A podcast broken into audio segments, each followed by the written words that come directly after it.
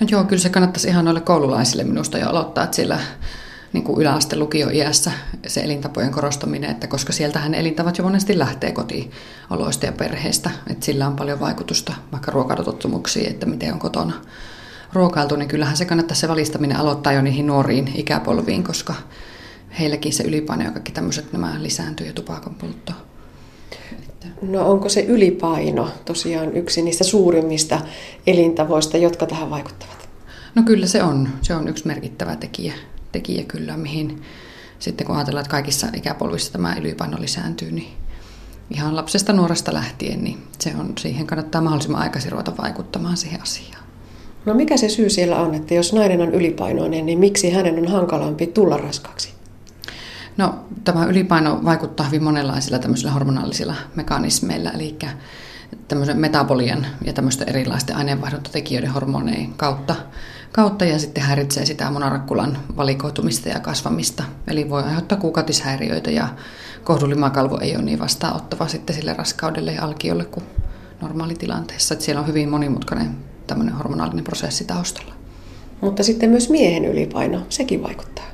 Joo, kyllä. Eli rasvakudos, rasvakudos erittää estrogeenia myös miehillä, ja se taas sitten vaikuttaa testosteronipitoisuuteen ja siittiötuotantoon kiveksissä sitä kautta heikentää siemenesteen laatua. Ja sitten myös niin kuin tämä lihavuuden lämpövaikutus kiveksiin miehillä vaikuttaa. Eli No miten nopeasti sitten nähdään sen painon pudotuksen vaikutus siihen positiiviseen hedelmällisyystulokseen? No kyllä se niin kuin kuukausissa, vuosissa tulee se vaikutus. Että siitä toki kestää aina sen kolme, kolmisen kuukautta, niin se ei ihan muutamassa viikossa ei tule. Että se vähän hitaammin, hitaammin se vaikutus tulee, mutta joka tapauksessa kannattaa. No entä sitten kofeiini? Kahvista raskauden aikana puhutaan paljon, mutta pitäisikö puhua myös ennen raskautta? No kyllä kannattaa puhua joo, että jos raskautta suunnittelee, niin jo siinä vaiheessa kannattaa kahvijuontia vähän rajoittaa, että semmoinen 2-3 kuppia päivässä on semmoinen suositeltava määrä, jos, jos raskautta haluaa, haluaa, niin kannattaa rajoittaa, koska kofeiini voi vaikeuttaa sitä raskauksi tulemista ja voi, voi lisätä keskeminoriskiä, mutta vähän ristiriitaisia on tutkimustulokset, mutta äitiysneuvolan suositus on hyvä, hyvä tässä asiassa. Hmm. Mikä siinä kofeiinissa on se vaikuttava aine tai mekanismi? Tiedetäänkö sitä? Sitä ei oikein tiedetä itse asiassa, että mikä se on se mekanismi, että, että sen takia siitä onkin niin ristiriitaisia ne tutkimustulokset. Osassa tutkimuksista ei ole saatu eroa ja sitten osassa taas on saatu jo hyvin pienilläkin määrillä, että keskenmenot on lisääntynyt ja näin, mutta sitä ei tarkalleen tiedetä. No entä sitten alkoholi? Se on meille tuttu peikko vanhat säännöt pitävät varmaan edelleen paikkansa. No kyllä joo, että jos raskautta toivoo, niin alkoholin käyttöä kannattaa rajoittaa. Rajoittaa, että semmoinen kohtuukäyttö tai mahdollisimman niukka käyttö on suositeltavaa.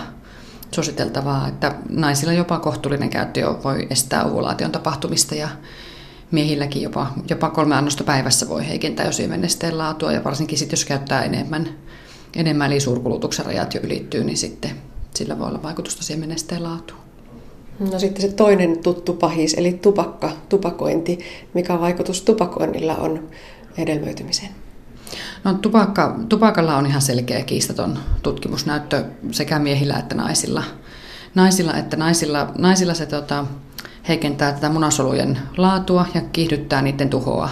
Eli vaihdevuodetkin tulee tupakoivilla naisilla yhdestä neljää vuotta aikaisemmin kuin tupakoimattomilla naisilla. Ja, ja sitten tuota, sieltä muna, munasolun follikkelinesteestä ihan löytyy näitä tupakan myrkyllisiä aineosia, että, että se, se kyllä vaikuttaa hyvin monella mekanismilla siihen munasolun ja sen laatuun ja heikentää raskaaksi tulemista. Miehillä taas sitten siemennesteeseen vaikuttaa, vaikuttaa, että liikkuvuus ja tiheys voi madaltua tupakoinnin myötä. Ja sitten vielä semmoinen kiinnostava tieto, että raskaana olevana nainen, joka tupakoi, niin voi vaikuttaa haitallisesti sen tulevan lapsen tuleviin lapsiin. Joo, kyllä. Eli tyttö- sekä poikasikijöillä on molemmilla tämä saatu jo selville, että, että se voi vaikuttaa sitten niin kuin jo sinne seuraavankin sukupolven ja heidän lapsettomuuteen sitten tämä odottava äidin tupakointi. No puhutaan sitten ihan loppuun vielä muutama sana, Jona Leppänen, niistä lapsettomuushoidon keinoista. Millainen repertuaari meillä nykyisin on käytössä? No Yleensä lähdetään liikkeelle tämmöisillä kevyemmillä hoidoilla, eli ihan tämmöisellä ovulaatioinduktiohoidolla, että voidaan sitä munarakkulan kehitystä tukea joko tabletti- tai hormonipistoslääkityksellä pienellä annoksella. Siihen voidaan yhdistää tämmöiset inseminaatiohoidot vähän sitten lapsettomuuden syystä riippuen. Ja jos niistä ei tule tulosta, niin sitten siirrytään tähän koeputkihedelmöityshoitoon, mikä on tehokkainta, tehokkainta, mutta myös raskainta lapsettomuuden hoitoa. No, kuinka moni pari saa avun näillä hoidoilla? No 80 prosenttia saa käytyään kaikki nämä hoidot läpi, niin saa sen lapsen lopulta kotiinsa. Että pienempi osa on se, joka ilman kokonaan jää omaa biologista lasta. Jos saisit antaa sellaisia vinkkejä omaa lasta toivoville nuorille naisille ja myös miehille, niin mitkä ne olisi? No tämmöiset hyvät elintavat, eli pyrkimys normaalipainoon, että yli- ja alipaino on molemmat huonoja, tupakan ja päihteiden välttäminen ja kohtuullinen kahvin kulut, kofeiinin käyttö, sitähän on myös näissä energiajuomissa ja limonadeissa, että kohtuus kaikessa niin sanotusti. No voiko siihen ikään vaikuttaa? Sen me tiedämme myöskin, että mitä iäkkäämpi nainen on, sitä hankalampi hänen on tulla raskaaksi. No joo, kyllä, että, että mitä nuorempana, niin sitä parempi tavallaan sekin, että naisilla semmoinen alle 30 vuotta on paras, parasta hedelmällisintä aikaa se 20-30 vuoden ikä ja miehillä sitten alle 35 vuotta, että sen jälkeen siemenen sitten alkaa pikkuhiljaa heikentyä. Ainahan toki elämäntilanne sitten ei ole semmoinen, että siihen pystyy, mutta se olisi niin kuin se suositeltavin ikä. No voiko sitä ajatella, että lapsettomuus ja hoidot eivät ainakaan, niiden tarve ei vähene, koska lapsia hankitaan alativan vanhempana, tehdään uraa ja niin edelleen. Ja, ja sitten myöskin ylipaino, tiedämme, että se on alati kasvava kansanterveysongelma.